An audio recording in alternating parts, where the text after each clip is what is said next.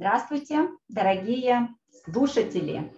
С вами в эфире Лукошка возможностей Марина Белиловская и Варвара Сазонова. Это наша вторая встреча, и э, мы ее решили посвятить отношениям и назвать «Я мир, мои значимые люди, где границы и как мне сориентироваться».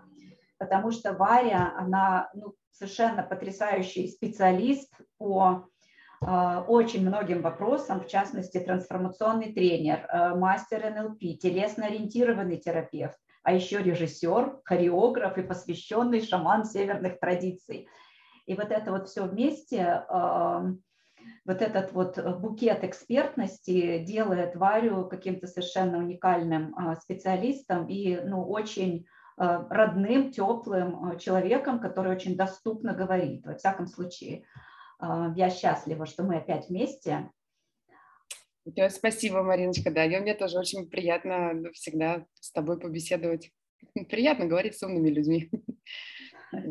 Спасибо. И сегодня у нас эм, формат такого вопрос-ответа. Мы подсобрали некоторые вопросы, которые всплывали э, в Варином канале и э, вопросы, которые всплывали в моих каких-то соцсетях. Ну вот с чего бы хотелось, наверное, может быть, как вступление э, сказать самой, э, на что у нас будут фокусы внимания, то есть вот э, про границы, да, может быть, про то, что такое для тебя границы, может быть, какой-то мы заход в тему сделаем.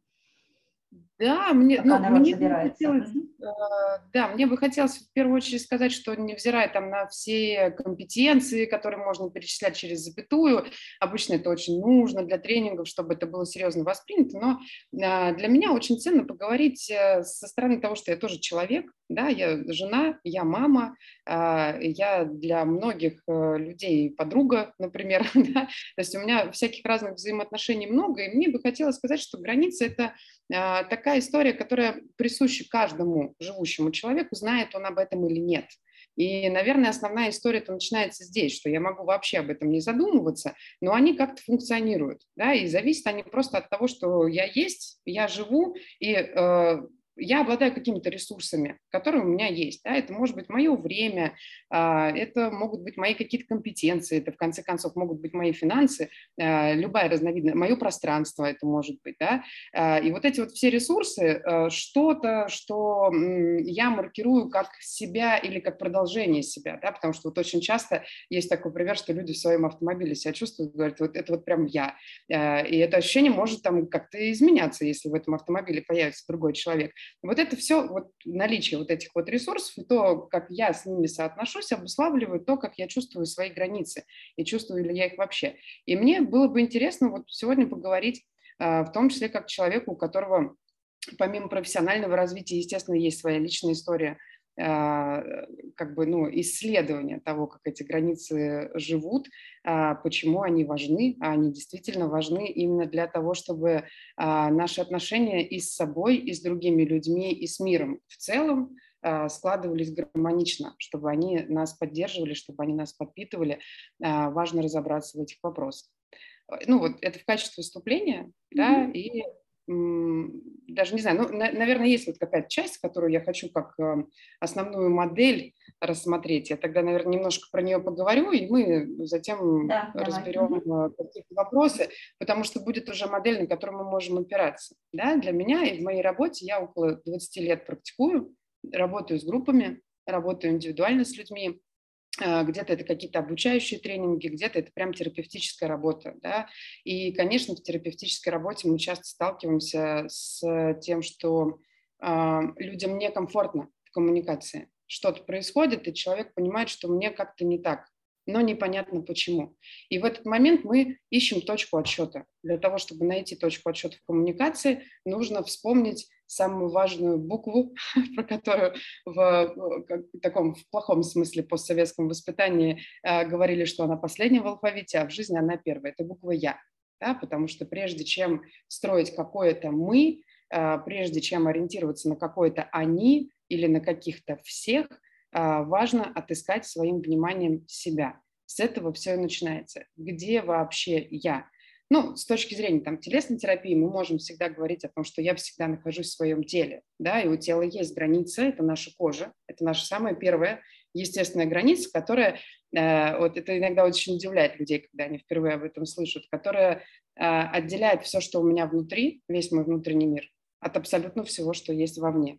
Да? И поскольку наше внимание, наше сознание, наше бессознательное, оно все находится внутри границ этого тела, мы можем наблюдать, что тело так устроено. Оно с момента э, как бы, ну, там, пересыхания пуповины, оно существует отдельно, автономно. Значит, я эти границы как-то вот имею, да, вот они во мне. И очень важно научиться разбираться в том, как я себя чувствую, что есть мои ресурсы, сколько их у меня, какие они, и как я хочу ими распоряжаться, да. И это про фокус внимания, да, Марина, ты вот сказала, фокус внимания, он, ну, давайте его сегодня рассмотрим, что он может быть базово двух видов, либо направленный на себя, есть я, и мое внимание адресовано всему, что связано со мной, да, а, оно направлено внутрь меня, оно направлено на мое самочувствие, на исследование того, а, как я устроен либо оно может быть внешним, оно может быть направлено вовне, и тогда появляется огромное количество объектов, да, среди которых есть и э, живые объекты, с которыми я строю взаимоотношения. И мастерство границ заключается в том, чтобы уметь этот тумблер переключать. А, потому что часто я очень вижу такую ситуацию, да, что у человека как будто бы заела какая-то кнопка. Он либо живет все время в так называемом, я это называю «ты, а не внимание». Да? А, ты, ты, они фокусы внимания, когда человек все время сориентирован, э, ну, сейчас бытовые ситуации, которые узнаваемы всем, но я же очень хочу, чтобы им всем было хорошо я планирую ремонт у себя в доме, и у меня там две комнаты, и вот одна комната будет у меня для старших детей, вторая комната для младших детей, у всех еще будет место для пикника, и когда мне уже привезли мебель, я вдруг соображаю, что для себя, любимой, я места никакого не оставила, даже чтобы переночевать в этом классном отремонтированном доме. Да? Вот это вот ты, они, внимание, которое все время направлено вовне, и накапливается дефицит внимания к себе.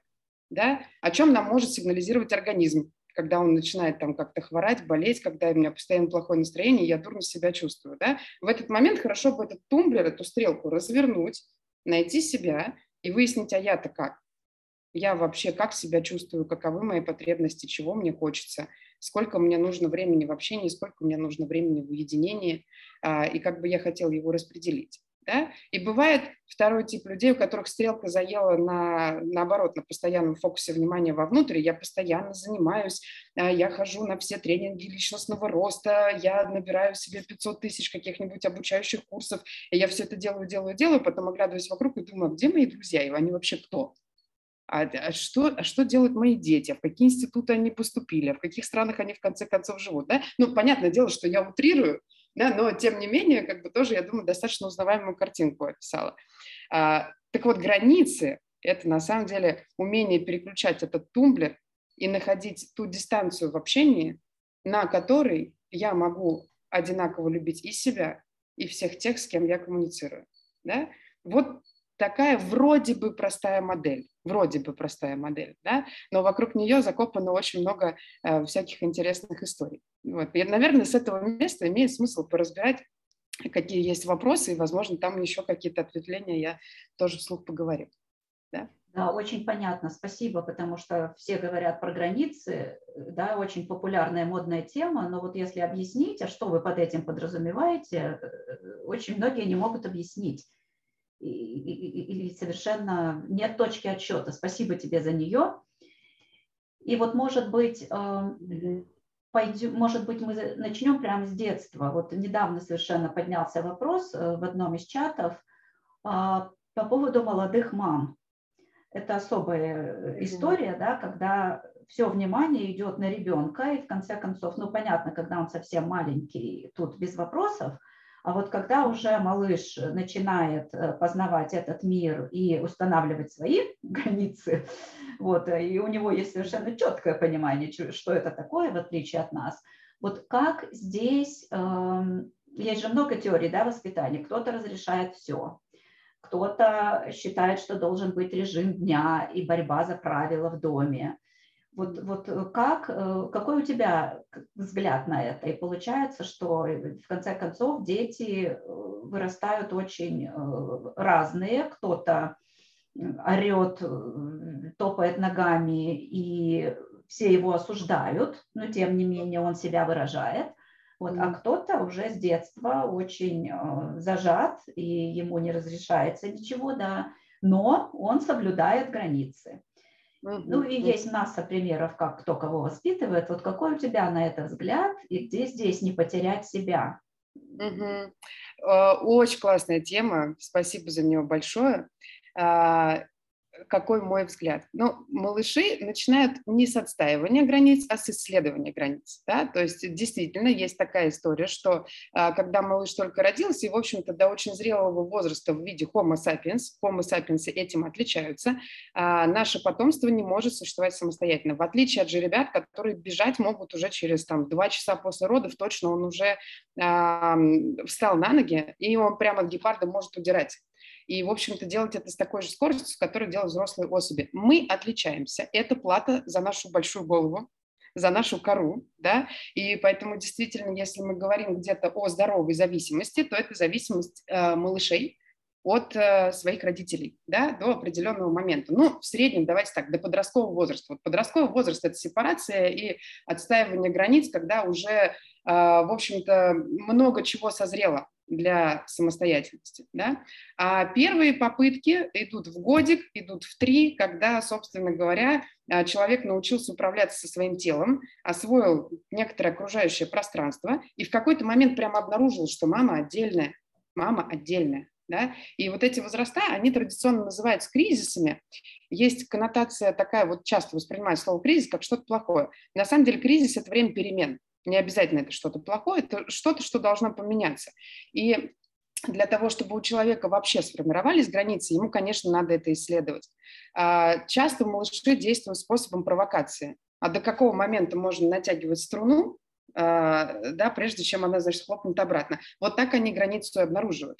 Потому что что есть у нас у психики как инструмент э, отстаивания этих границ, как инструмент э, того, чтобы показать другому, где эта граница проходит. У нас здесь есть э, эмоция гнева, да, то есть все, что касается гнева, ярости, энергии, которой там много в этих эмоциях, да, отсюда же в конфликтах это, это именно эти эмоции, да, и ребенок – это здоровая его часть, он исследует, где, в какой момент и как это проявляется. Да? То есть он исследует для себя вопросы опасно-безопасно, на какую территорию заходить уже нельзя, и дальше, безусловно, все зависит от тех моделей, которые предоставит ему в этот момент мама. А, тезис вот этого первого выяснения глобального в три года оно происходит, ну там плюс-минус, ну в среднем считается кризисом трех лет. А, основной тезис а, от малыша можно сформулировать довольно кратко. Мама, будь моим спарринг-партнером.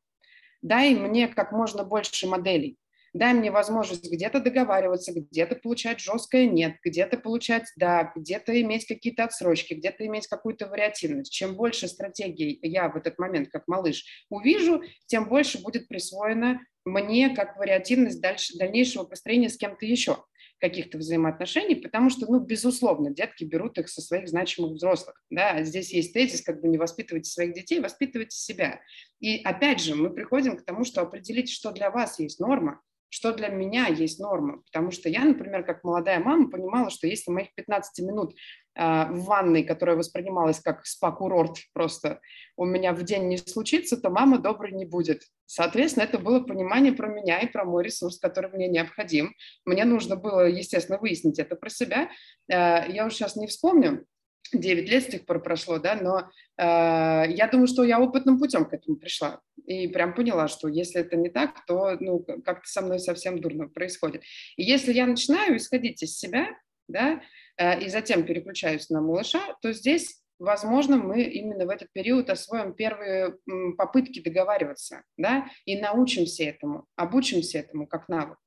Поэтому если ну, черту какую-то подводить, я, э, я не придерживаюсь мнения, что мама должна абсолютно всю себя отдать ребенку. Опять же, почему? Потому что именно эта стратегия будет списана малышом, да, и э, как бы, ну, условно говоря, она, не может, э, она им может быть списана как сценарий или антисценарий. Как сценарий это я тоже всего себя буду отдавать всегда вовне. Антисценарий это никогда никому, это наоборот все внимание мне. Я отношусь к этому как к исследованию которое очень сильно зависит от тезиса, как я вообще воспринимаю ребенка.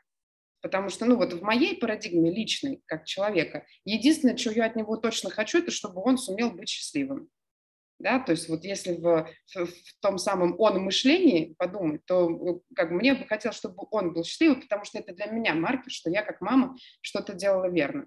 И, соответственно, это я и буду выяснять на каждом повороте, но мне бы хотелось, чтобы и я была счастлива. И ровно об этом мы будем с ним беседовать доступным языком в каждом следующем его возрасте. Да, то есть я буду рассказывать о том, что мне для этого необходимо. Например, мне сегодня нужна моя гостиная для того, чтобы провести эфир. И да, у меня есть задача договориться с ребенком о том, а где он будет в этот момент, так, чтобы ему тоже было хорошо. Да? Вот это и есть момент, как бы, когда мы устанавливаем эти границы, когда мы их проясняем, и периодически это надо апгрейдить. Если мы говорим про детско-родительские отношения, то большой апгрейд идет э, в каждый стандартный возрастной кризис. В 3 года, в 7 лет, в 12-13 лет. Ну и дальше это уже, э, в общем-то, сепарированные кризисы. Да? То есть основная сепарация у нас проходит в подростковом возрасте в идеале. По факту, очень часто в личной работе как раз над этим мы со взрослыми людьми а, ну, и копаемся вот в этих темах, да, где я не досепарирован, где я не чувствую себя самостоятельным, имеющим право уже границы по своему усмотрению в жизни располагать. Вот. Получилось у меня более-менее Да, да, да, очень, очень понравилась метафора спаринг партнера. Вот просто ее беру к себе, потому что я тоже работаю с родителями и с детьми всю свою жизнь как логопед-дефектолог, и вот абсолютно вижу вот это вот постоянное несоответствие, так сказать, каких-то моментов. И вот спаринг партнер прямо классно. И вот про предоставление да, стратегий. Модель, Хочется мне даже добавить, что, возможно, мамам очень важно знать, что вся эта агрессивность, внезапная агрессивность малыша, то есть он вроде был такой сладкие пятки, и тут вдруг нет, основное слово этого кризиса, не хочу, не буду, не пойду, все в другую сторону, все делать наоборот, что это направлено не на маму, это, это не ей персонально. Это я так учусь принимать собственные решения, потому что, возможно, именно это очень многим мамам облегчит э, самочувствие, да, потому что если я на свой счет это принимаю, если я да, в этот момент чувствую, как будто бы я просто стала плохим родителем для своего ребенка, то у меня очень много шансов это так и трактовать и выходить с ним на конфликты. Возможно, ты тоже это наблюдал, как будто бы он О, да. взрослый, да, но ведь это не так. Это я уже был ребенком, а малыш еще не был взрослым. Да? И здесь вот эта вот модель в спарринге, когда мы выходим, и у нас есть какой-нибудь э, вид спорта для этого, мы понимаем, что мы выходим отрабатывать удары. Мы понимаем, что мы выходим в некоторую, ну, весьма серьезную, но все-таки игру, которая основана не на том, что мы плохо друг к другу относимся, а на том, что мы стратегии какие-то тренируем и репетируем. Если так воспринимать кризисы, я думаю, что гораздо легче будет через них проходить. Согласна. Согласна. И как часто потом, когда э, ребенок-подросток, установив свои границы, вылетел из гнезда, как часто родители обнаруживают, что вся их жизнь была заполнена этим ребенком, а вдвоем-то вообще нечего делать. И вот этот да. вот отсюда все эти кризисы, да, пустого гнезда и все вот это вот – Поэтому, конечно, фокус на «я» и обращать внимание и на себя тоже, это очень важно, и у ребенка это вызывает только уважение, потому что когда ты весь растворен в ребенке, ну, ребенок, действительно, ты права, он не понимает, где эти границы, и он не уважает э, и, и тебя в первую очередь, и здесь ну, ничего Конечно. хорошего не получается. Когда мама продолжение моей правой руки, да. сложно, ребенку сложно найти себя. Ну, то есть я-то тогда кто, если я и есть мама, и все время э, у, у таких семей есть частое выражение, вот это вот мы покушали, мы как мы покакали, там, да все сплошное какое-то мы. Хотя, в общем-то, э, ну, как бы покушал, э, и, и все остальное сделал тут определенный человек, это, в общем-то, его заслуга. И хорошо бы это было бы признать. Вот. Да, да, это правда очень важно. И, собственно говоря, ну как, превентивно что-то сделать для того, чтобы не было потом вот этого кризиса пустого гнезда, а, это, конечно, ну и в кризисах перестраиваться вместе с ребенком вовремя, проходить свою родительскую сепарацию. Да, это не просто. Да, это не просто. Я тоже мама, которая уже пару раз обнаружила, что сладкие пяточки у нас закончились, и, боже мой, тут уже какой-то совершенно другой человек приходит, а это еще только цветочки, а ягодки там еще какие-то зреют, да, и это, в общем-то, это моя ответственность поработать со своими чувствами на эту тему, и моя ответственность перестать его хомутать своим образом э, сладких пяточек, как я это называю, или любого другого возраста, который он уже перешагнул. Да? И для этого обязательно надо находить, а что мне интересно в жизни. потому что если мне интересны только мои дети, ну, это опасно, я себя теряю.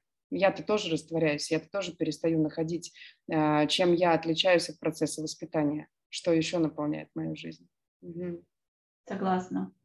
И ты знаешь, как-то так получается, что мы с тобой начали двигаться по линии времени, ну давай по ней двигаться дальше. Да. Дальше, допустим, ребенок женится или выходит замуж, и появляется некая другая семья. И здесь у нас следующие моменты и следующие кризисы. Насколько вмешиваться, не вмешиваться, и как определить вот эти вот границы, потому что девочки, вот э, я приведу на, на своем примере. У меня очень много есть э, знакомых, у которых дочки, которые очень вовлекают э, уже пожилых родителей в воспитание своих детей. Ну, прямо очень.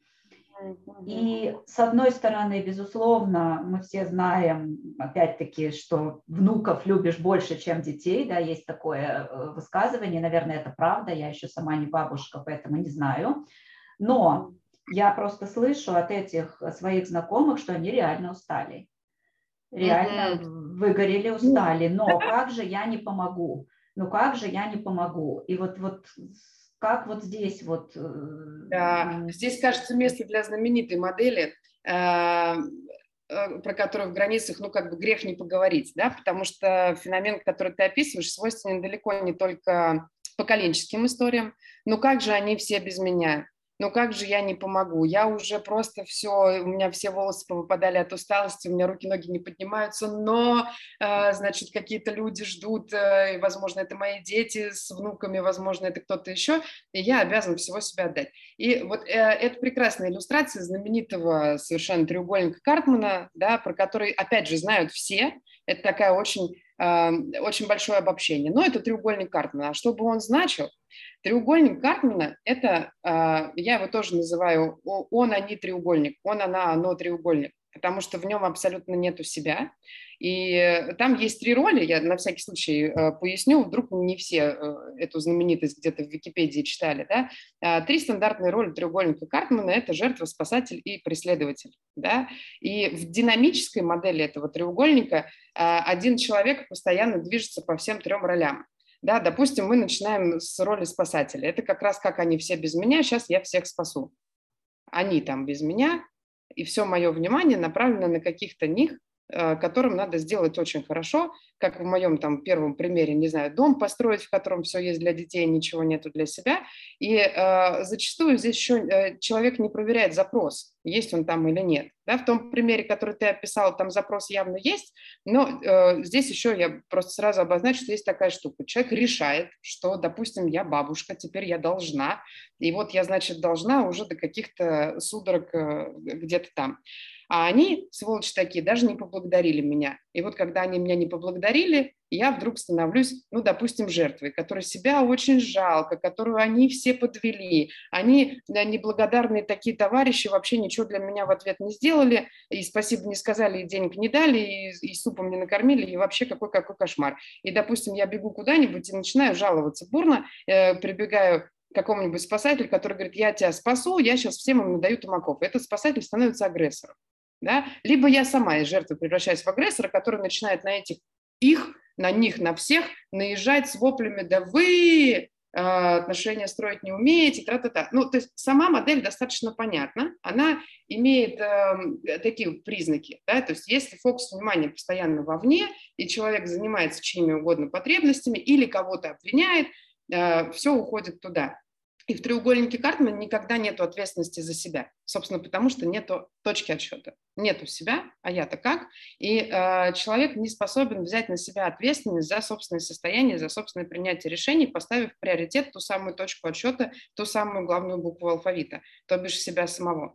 Э, поэтому э, и выход из треугольника Картмана, собственно, как из него выйти? Отыскать себя, понять, что сейчас для меня происходит, и взять ответственность за происходящее на себя. И вот эта страшная формула, тут разваливается куча мелодрам, потому что больше нечем заниматься.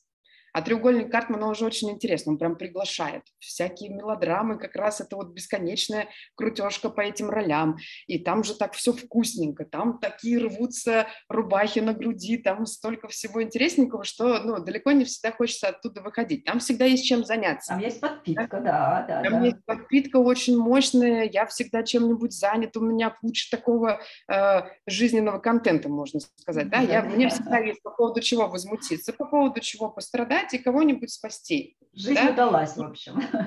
Ну, она интересна, она всегда очень интересная. Я встречала людей, которые говорят, не надо меня тут вытаскивать, мне там хорошо.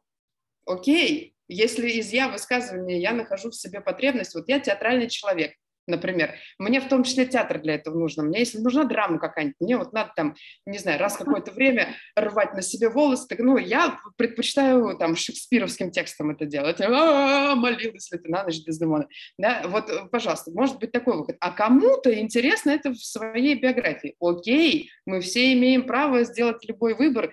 А, есть такая мантра, да, сделай, как тебе будет лучше да, она позволяет с другой стороны из карты выйти, когда кто-нибудь вас вовлекает в эту игру и говорит, ну вот как ты думаешь, мне вот, э, вот эту комнату ты сделал для старших детей или для младших? Вместо того, чтобы давать совет, сделай ее для себя, можно сказать человеку, сделай, как тебе будет лучше, потому что мы его тогда тоже адресуем самому найти себя и взять за это ответственность.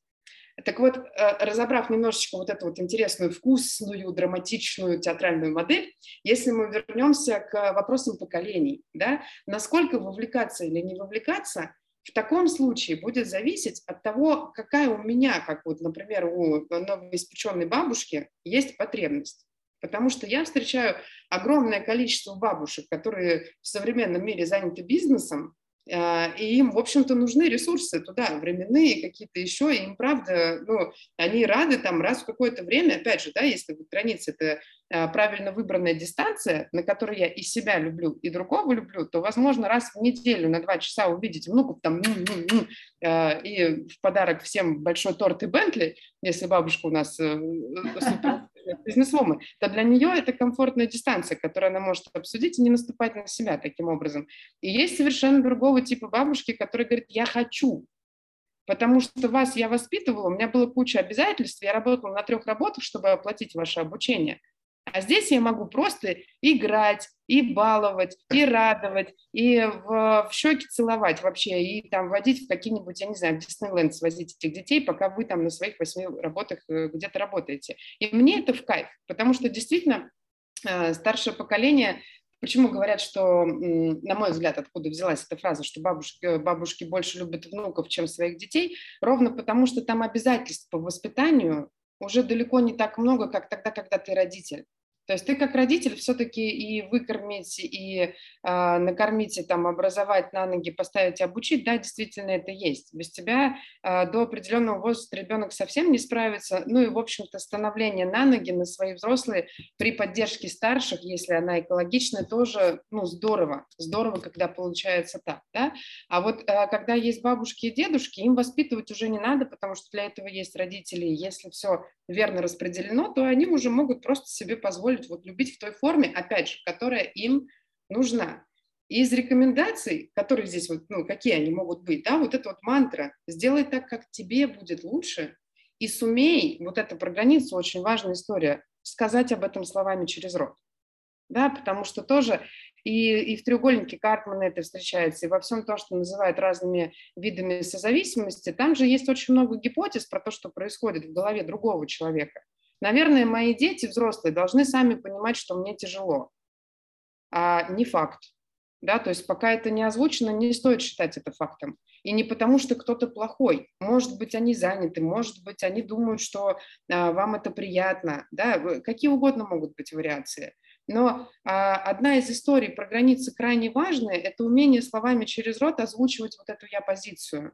Ты знаешь, мне многовато, я устаю, мне не хватает времени там на свои хобби. Я бы хотел жить по-другому. Давай передоговоримся. И в этот момент наши границы, наши дистанции начинают изменяться. А если этого не происходит вовремя, проговаривание словами через рот, то мы в большинстве случаев будем наблюдать э, вспышку справа, вспышку слева, то есть мы будем наблюдать конфликты. Потому что, собственно, недовольство и гнев, который выделяется абсолютно органически э, системой на то, чтобы все-таки отстоять свое, понимает это голова или нет. Да, еще раз, границы у нас есть, знаем мы о них или не знаем. И если мы не знаем о них, не изучаем этот вопрос, э, к сожалению, мы не можем быть свободны от раздражения и гнева, который все равно накопится. И который в какой-то момент, как правило, в неподходящий, жахает с какой-то степенью, которая не соответствует маленькой ситуации. Опять чашку поставили на мои документы или там э, что-нибудь такое, да. А швах следует такой э, мощности, что ни сам человек не понимает, что это меня так взорвало, ни его близкие не понимают, годами молчал, ничего не говорил, все устраивало, откуда вдруг, да. А это накопившийся эффект который просто в какой-то момент по принципу последней капли, оттуда и есть, все, это была последняя капля, действительно так и есть. Гневу нужно куда-то выплеснуться. Да? И с этой точки зрения любой конфликт будет а, также прояснением границ и передвижением их куда-то, где они будут более экологичные для всей системы коммуникации. Вот. Так что неважно, в каких ролях мы находимся, важно, можем ли мы в этих ролях понять вовремя, что что-то начинает происходить не то, что меня устраивает. У нас есть маркеры, да, здесь вот э, грамотный вопрос должен быть с той стороны, если бы у нас сейчас был такой живой зал, э, а как это понять-то, что уже началось чего-то не то, да? Наша эмоциональная система и наша телесная система нам об этом повествуют. Да? А, с точки зрения эмоций мы начинаем испытывать всю линейку вот этих вот фрустрирующих историй. Я что-то не хочу видеть этих людей, эм, я начинаю испытывать сопротивление в разном виде, или я начинаю испытывать раздражение, да? или я вот как подумаю об этих людях, так у меня сразу вот так вот вся энергия утекла. Да, то есть вот еще по уровню энергии можно своей замерять, да, что-то вызывает энтузиазм, что-то вызывает, наоборот, полную какую-то апатию. Вот это все признаки того, что надо развернуться к себе и спросить, в каком месте с моими ресурсами сейчас не в порядке.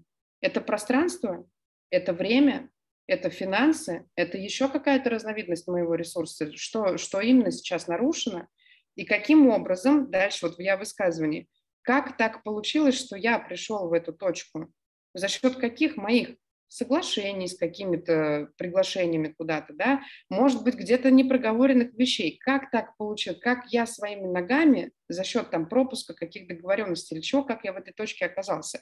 Потому что из этого следует вопрос, что именно мне нужно пересмотреть и с какой коммуникацией это может быть связано. Да?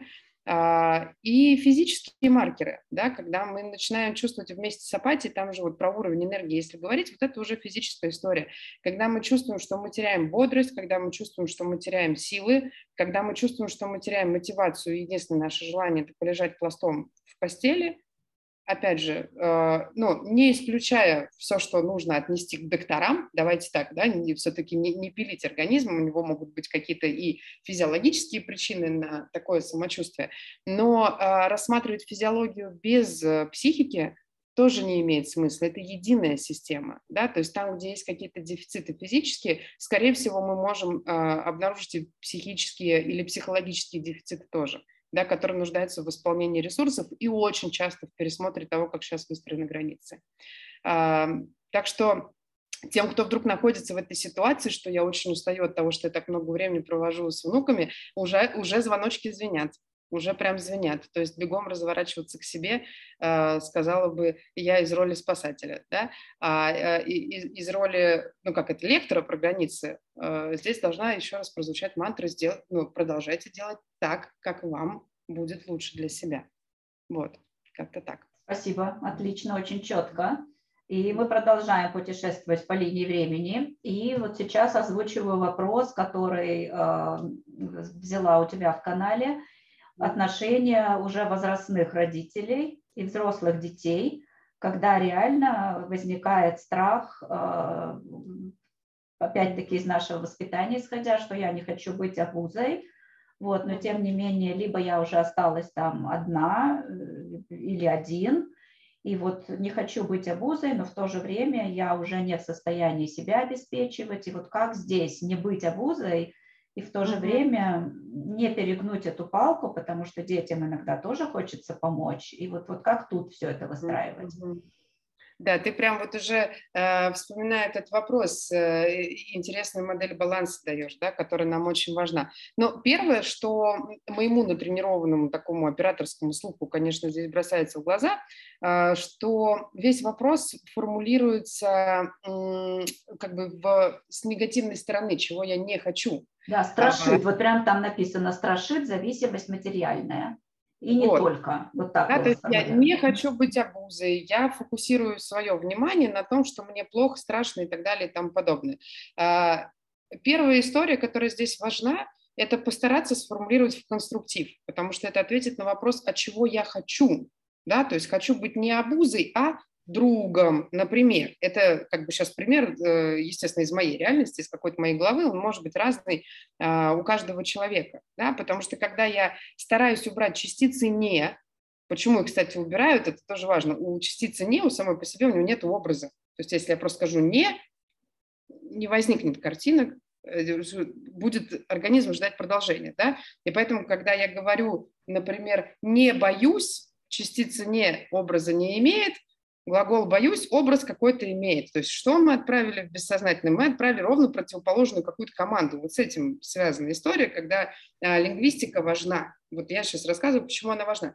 Поэтому а, формулировать а, вектор движения какого-то вперед очень важно в конструктив. Как только я себя ловлю на то, что мне не нравится, моя первоочередная задача попробовать сформулировать от этого, окей, хорошо, пойдем от противного, а нравится-то что, а хочу-то как потому что часто именно от разворота запроса вот в такую сторону э, высвобождается ресурс увидеть варианты, какие могут быть варианты. Да? Когда я понимаю, чего я хочу, ну, давайте мы этот пример попробуем рассмотреть, что э, я хочу определенного, наверное, комфорта для себя, я постараюсь общими словами это описать, я хочу э, каких-то добросердечных отношений со своими взрослыми детьми. И здесь крайне важная история с точки зрения границ – перестать сидеть в изоляции своей собственной. Да? Чуть-чуть я уже упоминала вот эту вот историю про говорить словами через рот, потому что когда мы строим гипотезы за кого-то, а, ну, в процентном соотношении, по моему опыту, э, там примерно за 20 лет разной работы, а, это крайне редко бывает верной гипотезой. Либо там будут колоссально важные нюансы, которых я не могу себе вообразить, потому что я, скорее всего, из своих страхов устрою вот эти вот предположения да, про то, что в голове у других людей находится. То есть моя задача понять, чего я хочу, и пойти это честно обсудить. Да? И вот если в этот момент уже возникнут ну, какие-то вопросы, то моя задача подумать о том, что я могу сделать сейчас, когда я ну, обладаю каким-то набором своей дееспособности, чтобы обеспечить себя ну, хотя бы минимальным вариантом того, что мне нужно к этому моменту. Да? Это я рассматриваю какой-то крайний случай, который, честно говоря, встречается довольно редко, так чтобы ну, а, какие-то дети прям плюнули на своих родителей или, ну, то есть э, я на всякий случай обострила эту историю. Да? То есть пока у меня есть эта возможность, моя задача всегда разворачиваться в я-позицию, смотреть, чего бы мне хотелось. Если там есть вторая сторона, с которой я коммуницирую, моя задача находить возможность внутри себя, помогать себе в этом да, каким-то образом, озвучивать это и обсуждать, какие могут быть варианты. Потому что я предполагаю, что наверняка их может быть много разных, многие из которых могут человека устроить. Ну и здесь, если уж совсем на житейском уровне, конечно, в первую очередь имеет смысл проверить свои гипотезы. Да? То есть если уж я не могу даже развернуть формулировку в позитив, то я прихожу и говорю, дорогие дети или дорогие кто-то, с кем я коммуницирую, мне кажется, и я не знаю, правда это или нет, но вот моя внутренняя реальность такая, вот мне кажется, что вы меня бросите, что я абуза, а, что, ну, и, и какие-то вот эти вот страшилки просто выложить на блюдо, да, и посмотреть, чего с ними, ну, просто протестировать, это так или нет. И, а, безусловно, если есть какие-то тяжелые развороты, здесь вот я профдеформированный человек, я всегда скажу, а, постарайтесь найти специалиста, который вам поможет, если вы понимаете, что вот таких рекомендаций недостаточно для того, чтобы ситуация получила некий ток, некий ход вперед. Да? То есть основная история здесь выйти из изоляции желательно развернув позитив свой запрос, но как бы даже если не так, то э, перестать мучить себя вот этим замкнутым э, монологом внутри себя, да, вынести его в обсуждение с реальными, теплыми, нормальными, живыми людьми, с которыми возможны какие-то отношения. В большинстве случаев, ну в большинстве случаев этого оказывается достаточно. В большинстве случаев за этим следует разморозка огромного количества слез, пока все молчали в своих гипотезах и боялись друг друга сказать, а вдруг там что-то как-то не так. Мы же на самом деле, когда вот думаем, что мы так бережем кого-то, мы лишаем их контакта с нами. То есть, возможно, даже если мне надо сказать что-то очень непростое, я могу дать человеку ясность.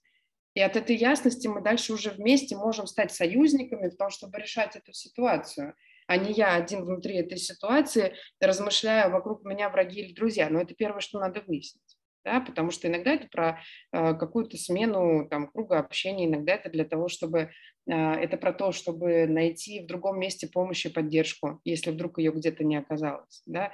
Даже если страшно это обнаружить, возможно, возможно, лучше это обнаружить вовремя да, чем, э, как это, лучше уж ужасный конец, чем ужас без конца. Но это, опять же, про очень обостренные истории, которых я по-честному не очень много видела даже в терапии. Ну, бывает какая-то жесть, когда там у, у кого-то в прямом смысле слова, там где-то какая-то э, часть кукушечки не совсем на месте, возьмем такую метафору, там действительно не перестраиваются, не выстраиваются отношения. Но в большинстве случаев наведение ясности и возможность выхода на прямые разговоры, на разговоры о своих истинных страхах и потребностях улучшают коммуникацию любую и дают дальше ток, дают дальше ход тому, чтобы найти решение даже самым страшным вариациям. Вот, ну, процентов 85 из всех ситуаций, которые я видела, не нуждаются для этого там, в какой-то суперглубинной терапии. Нуждаются просто в поддержке, в том, чтобы решиться сделать именно так. Да. Спасибо. Спасибо, да, очень-очень понятно, очень понятно. Еще хотелось бы на такие две темы поговорить. А, ты ответила на многие вопросы, которые у меня были собраны прямо по ходу. А, вопрос, э, опять-таки, он имеет отношение к границам. И мне его тоже очень часто задают. И очень часто происходит, я вижу осуждение, когда, например, пары раздельно отдыхают. Вот, э, да, то есть очень много есть историй, когда там едет жена там с подругами, допустим, а муж идет там на рыбалку или еще куда-то, а есть пары, которые прямо вот считают, что нужно только вместе, иначе это не будет признаком здоровой семьи и так далее. Вот что по поводу совместного отдыха и как экологично, даже по-другому поставлю вопрос, давай вот так, это я обрисовала ситуацию, как не чувствовать чувство э, вины да, когда ты осознаешь, что тебе нужно поехать, например, отдохнуть вот просто э, самой. И как это грамотно выстроить э, с человеком, который, допустим, не очень хорошо это понимает. Угу, угу.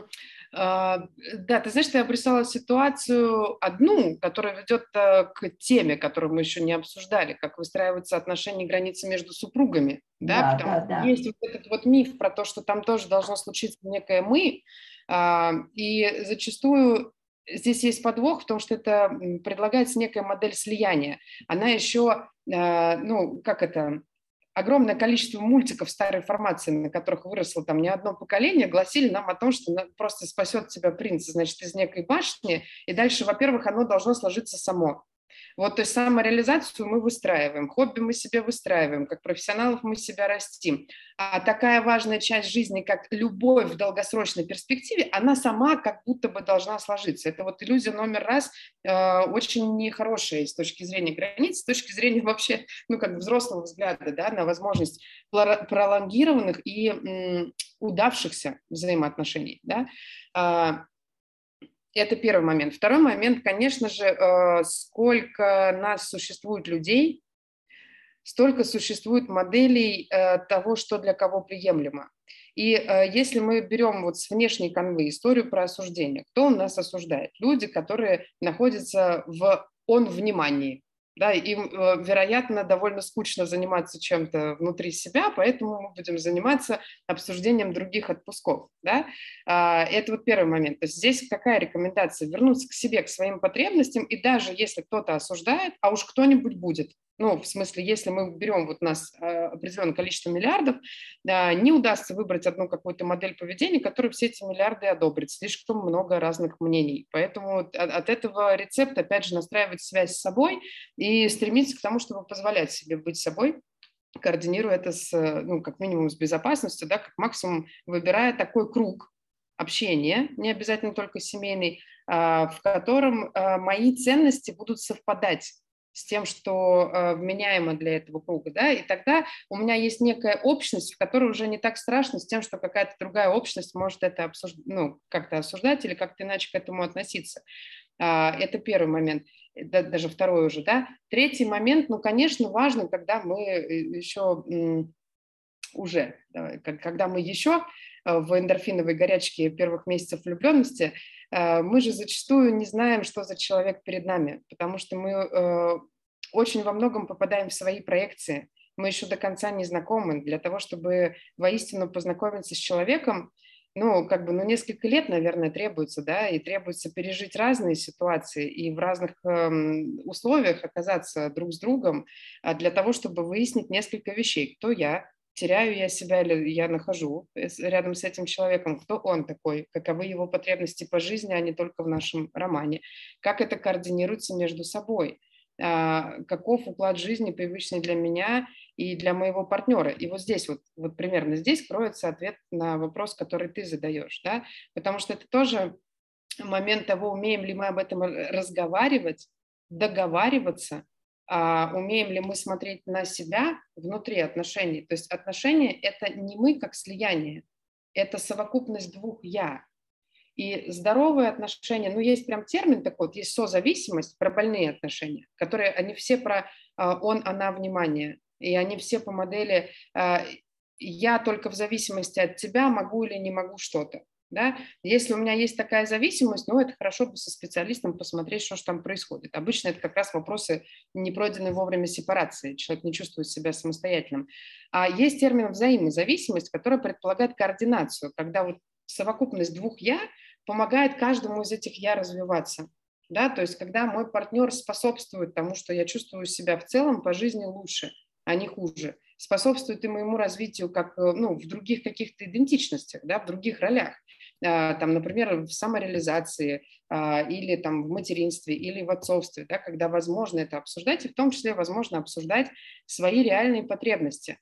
Если в отношениях мне страшно сказать о том, что вообще-то мне нужно уединение, имеет смысл внимательно отнестись к тому, а каковы здесь вообще элементы ну, здоровых отношений и сколько здесь процентов вот как раз вот этих созависимых паттернов, потому что в априори взрослый человек с момента вылета из гнезда, ну, официально вроде это сейчас там почти по всему миру маркируется 18-летием, а, принадлежит сам себе, он себе принадлежит. Даже если его воспитывали по-другому, даже если огромное количество людей считает, что он кому-то что-то должен, я, ну, давайте оставим это там моим э, личным мнением и профессиональным опытом, не поддерживаю такую парадигму. Да? Есть прям мантра такая, психологическая молитва она где-то называется. Я – это я, ты – это ты. И мы пришли в этот мир не для того, чтобы оправдывать ожидания друг друга. Если мы встретились и нам хорошо вместе, это счастье. Если нет, то так тому и быть. Да? А, вот такая история очень хорошо прикладывается к модели семейных взаимоотношений. Семейные отношения – это проект, который растет, который зреет в отношениях между двумя взрослыми людьми появляется прям фигура их отношений. Вот ее можно рассмотреть, она проходит те же возрастные кризисы, что ребенок. Через год у нас семейный кризис, первый через три, через семь, да, вот можно посмотреть, они прям в классике, во всей литературе описаны ровно так же. С чем это связано? С тем, что действительно, ну вот как маленькому ребенку, ему чего там, ему соску дал, шарик показал, ему достаточно, да, годовасику уже там интересно что-то про внешний мир, а это что, а это что, трехлетнему интересно еще, да, то есть я все большим и более сложным, более разнообразным контентом, скажем так, да, должен насыщать растущего ребенка, зре, зреющие отношения тоже, да, они, э, мы меняемся с течением времени, неизбежно, да, наша личность как-то видоизменяется, в лучшем случае развивается, естественно, бесконечно, мы же все такие просвещенные, но меняется так точно. И вместе с этим развитием могут меняться мои потребности. Здраво уметь это обсуждать. И э, в здравых отношениях э, есть следующая модель. Если я умею говорить в я высказывании, например, я сейчас злюсь или мне это не нравится, а, это не переносится партнером на себя. Он в состоянии послушать это как информацию про меня, мою информацию про меня. И вот, возможно, это первое, о чем имеет смысл договориться. А, парам, которые еще этого не сделали или которые находятся в начале своего семейного путешествия. Да, давай мы договоримся о том, что мы постараемся говорить о важных вещах в я высказывании, и давай мы договоримся о том, что иногда э, у нас это называется ТАСС среди близких друзей, а, и у нас в семье это называется ТАСС. Мне нужен ТАСС. Я говорю, я хлопая дверью, приходя откуда-нибудь там со сложного дня, муж говорит, хорошо, держу таз, и я, значит, в этот таз могу там топать ногами. Иногда я могу сказать, мне нужен таз по поводу того, что происходит у нас. И опять же, как в истории, когда я сказала, что трехлетний малыш в кризисе не хочет обидеть маму, зачастую, когда у нас перекипели эмоции, мы не хотим обидеть партнера, мы нуждаемся в том, чтобы э, выплеснуть свои эмоции, чтобы нам стало легче. Да? Этот процесс, он имеет профессиональный термин, контейнирование он называется. Э, если мы договорились о том, как это между нами происходит, но договориться тут важно, это как раз вопрос границ да, что когда я говорю слово «таз», это значит, что я не на тебя ругаюсь, а просто мне вот нужно а, выплеснуться, да, то партнер понимает, что происходит, он к этому может быть готов. То же самое с тем, что я могу прийти и сказать, мне нужен серьезный разговор, у меня есть потребность в уединении. Да, партнер может спросить, это связано с тем, что у нас происходит? Моя задача сориентироваться в себе. Может быть, да, может быть, нет. Может быть, это не связано никак с тобой, это мне нужно уединиться. Потому что, ну, э, опять же, и статистически, из опыта, я правда так считаю, возможно, есть другие люди, но есть у меня подозрение, что какое-то количество уединения всем нам нужно, чтобы встретиться с собой и, опять же, регулярно проверять, как я вообще, ну, я себя-то нахожу, а как я себя нахожу, а что мне нужно, в том числе в контексте моих семейных отношений. Я считаю, что это здраво. А, может быть, разное количество уединения нужно разным людям, но хоть какое-то, и иногда съездить куда-то, а, как бы вынуть себя из всех контекстов, в которых я обычно существую. Например, я мама, я жена, там, я не знаю, я тренер, э, я режиссер. И когда я удаляюсь одна куда-то, где, допустим, меня никто не знает, я наконец-то просто Варя. И я тогда оттуда могу посмотреть, а как я, мне что-то нужно поменять в этих контекстах или нет. И сейчас еще ну, сладкую такую вишню на торт дам. Вообще-то съездить друг без друга куда-то – это отличный шанс друг по другу соскучиться. Это отличный шанс прийти заново очень интересным собеседником. Когда у меня есть столько новостей, у меня есть столько наблюдений, что я с тобой делюсь, и это так же интересно, как это было, а, не знаю, 25 лет назад, когда мы только познакомились и изучали друг друга. Это возможность обрести для своего мира что-то, чем я могу делиться с человеком, который, особенно если он меня давно и хорошо знает. Да? А, вот такой еще есть ракурс. Плюс приехать и сказать, я только сейчас поняла, насколько мне важны вот эти твои качества, насколько же ты классный. Конечно, конечно, да, то есть я, например, считаю, что вот момент уединения, он очень сильно оздоравливает э, контакт который есть между двумя людьми. Вот если кто-то себя обнаруживает в том, что он боится, он там ждет подвоха, он ждет измены, он, у него есть гипотеза, что он не справится без второго человека, вот здесь значит, что уже есть какой-то сбой. А чего это? У меня действительно есть поводы не доверять своему партнеру. Я действительно недееспособный человек, чтобы справиться там две недели э, самостоятельную жизнь пожить, да, то есть если начинаются такие признаки, мы все живые люди, это может с нами случиться. И это как раз про то, что я какую-то часть себя, ну, не нахожу. Возможно, я не знаю, чем себя занять, возможно, мне постоянно нужен мой партнер, чтобы затыкать мои дырки, но так это не совсем про партнерство да, это уже про, а, про какие-то части вот той самой созависимости, когда как это, которая может доходить до вот этих вот приколов, то ненавижу тебя, только не бросай меня. То есть уже, уже потребность в уединении вот такая, но отпустить тебя страшно, а вдруг я не справлюсь. Да? И это, конечно, ну, то есть если это какие-то серьезные переживания, то это тоже, опять же, повод пойти найти себе поддержку грамотно, желательно, ну, то есть как, там, к психологу сходить. Вот.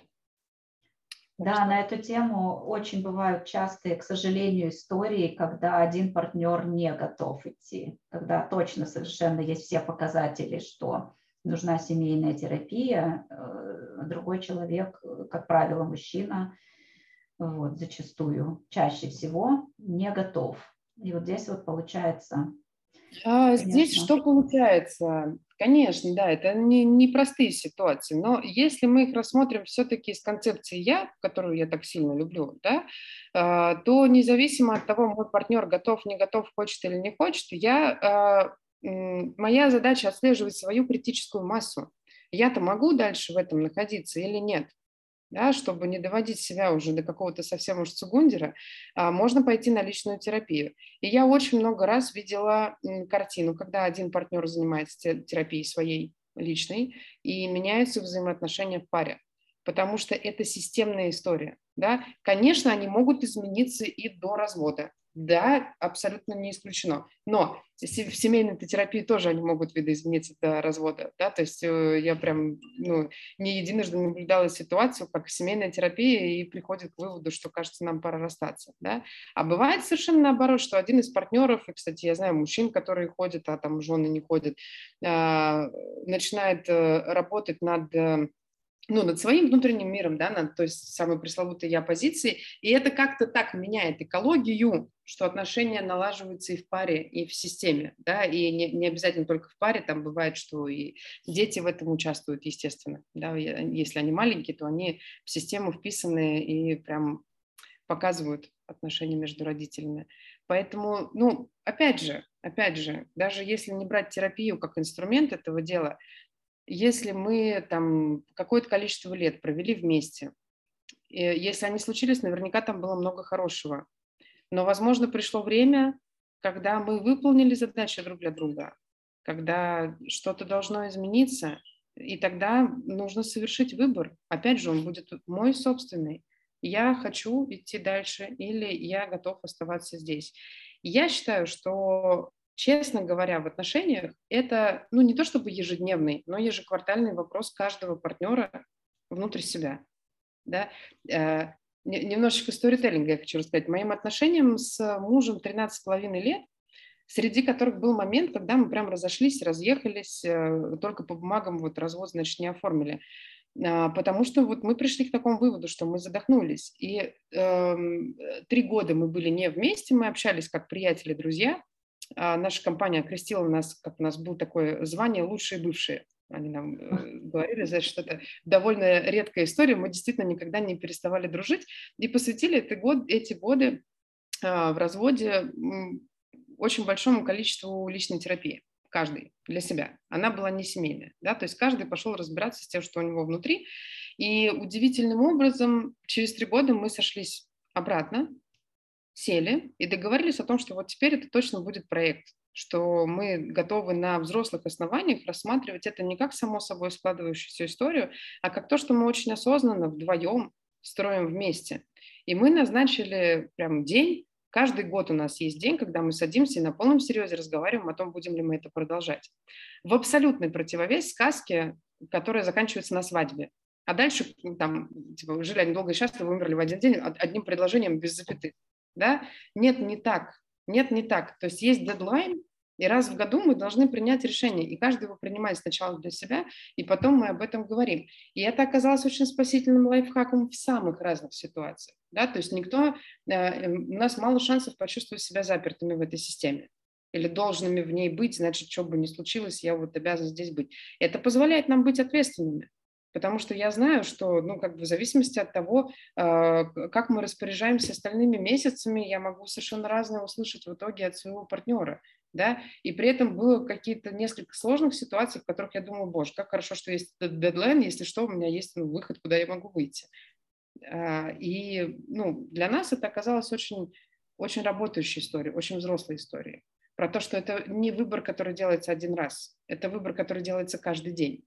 И я каждый день либо готов для этого что-то делать, либо нет. Но вот, пожалуйста, живая совершенно история. У меня муж по профессии никакого отношения к психологии не имеет. Это как бы результаты его личного развития и ну, то, что, то, что срабатывает пока что у нас. Конечно, мы не знаем, что будет там через год, через два, но э, пока это показало себя очень жизнеспособной историей.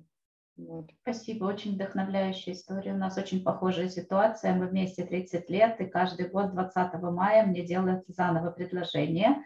Причем мы это еще делаем как праздник. Муж готовит прямо квесты или какие-то, где я там должна что-то найти, там какую-нибудь записку.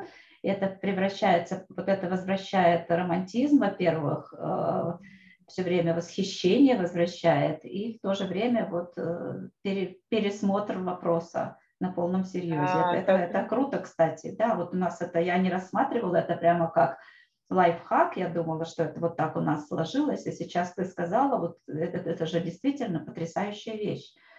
Конечно, я, я думаю, что э, ну, некоторая мудрость километража, которая есть уже у вас в паре, да, ну, позволила вам найти вот это как э, э очень мощный ресурс.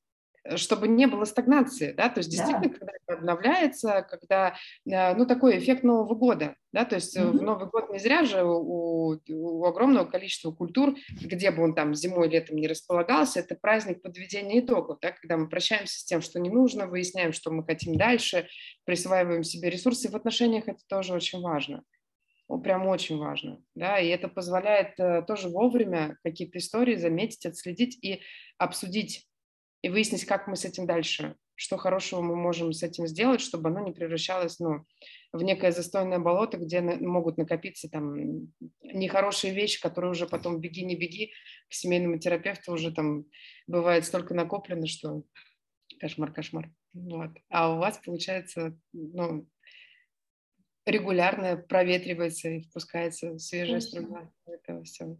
Да. Знаешь, мне кажется, что на вот э, этих наших с тобой вдохновляющих историях мы будем потихоньку завершать, и у нас сегодня получилось удивительное, удивительное приключение по линии времени, собственно, детско-родительских и уже взрослых, и отношений пар, и взрослых родителей с детьми, и, а, ну, потрясающе, мне кажется, очень четко и с очень такими четкими точками отсчета, и прямо у меня у самой сегодня такое э, разложилось какие-то вопросы, знаешь, в голове, вот как-то очень э, четенько, и я тебе очень благодарна, просто потрясающе интересная беседа. Вот я постараюсь о ней побольше рассказать в своих соцсетях, чтобы просто люди прослушали и э, каким-то образом вдохновились и просто себе что-то разложили. И она очень легкая получилась на самом деле, очень живая и без каких-то э, четких, так сказать, вот инструкций. Ну, да, только я, так я, или не, не, не люблю вот это вот утяжеление, всегда приглашаю людей к исследованию. Да, да. Собственно. да. И вот это вот метафору спарринга, и, и так вся жизнь, и мы также и с партнером, в общем-то, чем больше мы даем ситуации друг другу в жизни, да? это танец, да, танец это партнерство, поэтому чем больше мы принесем туда рассказанных вслух ясных договоренностей, чем больше мы создадим ясности, тем больше шансов и про себя, и про других людей обнаруживать все вопросы границ экологично. А то обычно такая тема, как границы все сразу. Это же там, наверное, про конфликты. Да нет, не обязательно.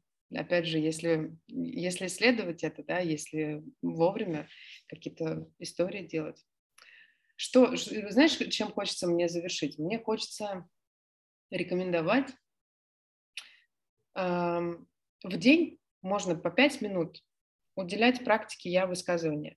Да, возвращаться вниманием к тому, что у меня есть мое тело, вот у меня есть кожа, как моя граница, я как, я вообще как. И особенно относительно коммуникации, да, когда это прекрасное упражнение, которое регулярно нужно делать всем. Вот сколько бы я ни была там каким-то грамотным человеком, мне тоже его регулярно нужно делать. А, когда рождаются в голове он, они, оно, все высказывания, я хочу, чтобы все я хочу, чтобы он наконец-то э, посуду помыл, я хочу, чтобы сын наконец-то в институт поступил. Взять и переписать это, э, что я хочу для себя, так чтобы предложение получилось. Я хочу, чтобы я и дальше может быть все что угодно, там, не знаю, чувствовала себя хорошей мамой, еще что-то такое. И прям вот наблюдать, а что от этого меняется, а сколько вариантов от этого у меня появляется, да, какие горизонты мне это открывает, а как тогда будет выстроен мой диалог с моими близкими. Очень ну, когда описываешь эту практику, кажется, что она очень простая. Когда пытаешься ее сделать, там интересно очень мозг скрипит. Но когда пожинаешь плоды, становится понятно, что это прям прекрасный инструмент. Вот, наверное, вот этим мне хочется закончить, чтобы был прям вот практический инструмент того, как бы с чего начинается вся вот эта вот история, которая дальше может быть разложена по полочкам. Спасибо тебе огромное. Да, взаимно. Я – это первая буква в алфавите. Да. да. Спасибо огромное. Я думаю, что будет очень всем полезно. Ну и посмотрим, как развернется дальше. Может быть, мы еще что-нибудь придумаем. С удовольствием. С удовольствием. Спасибо вам, дорогие слушатели. Мы надеемся, что вам будет полезно. Пишите комментарии, вопросы, что волнует, что понравилось. И с вами были Марина Белиловская и Варвара Сазонова. Обнимаю всем. Пока-пока.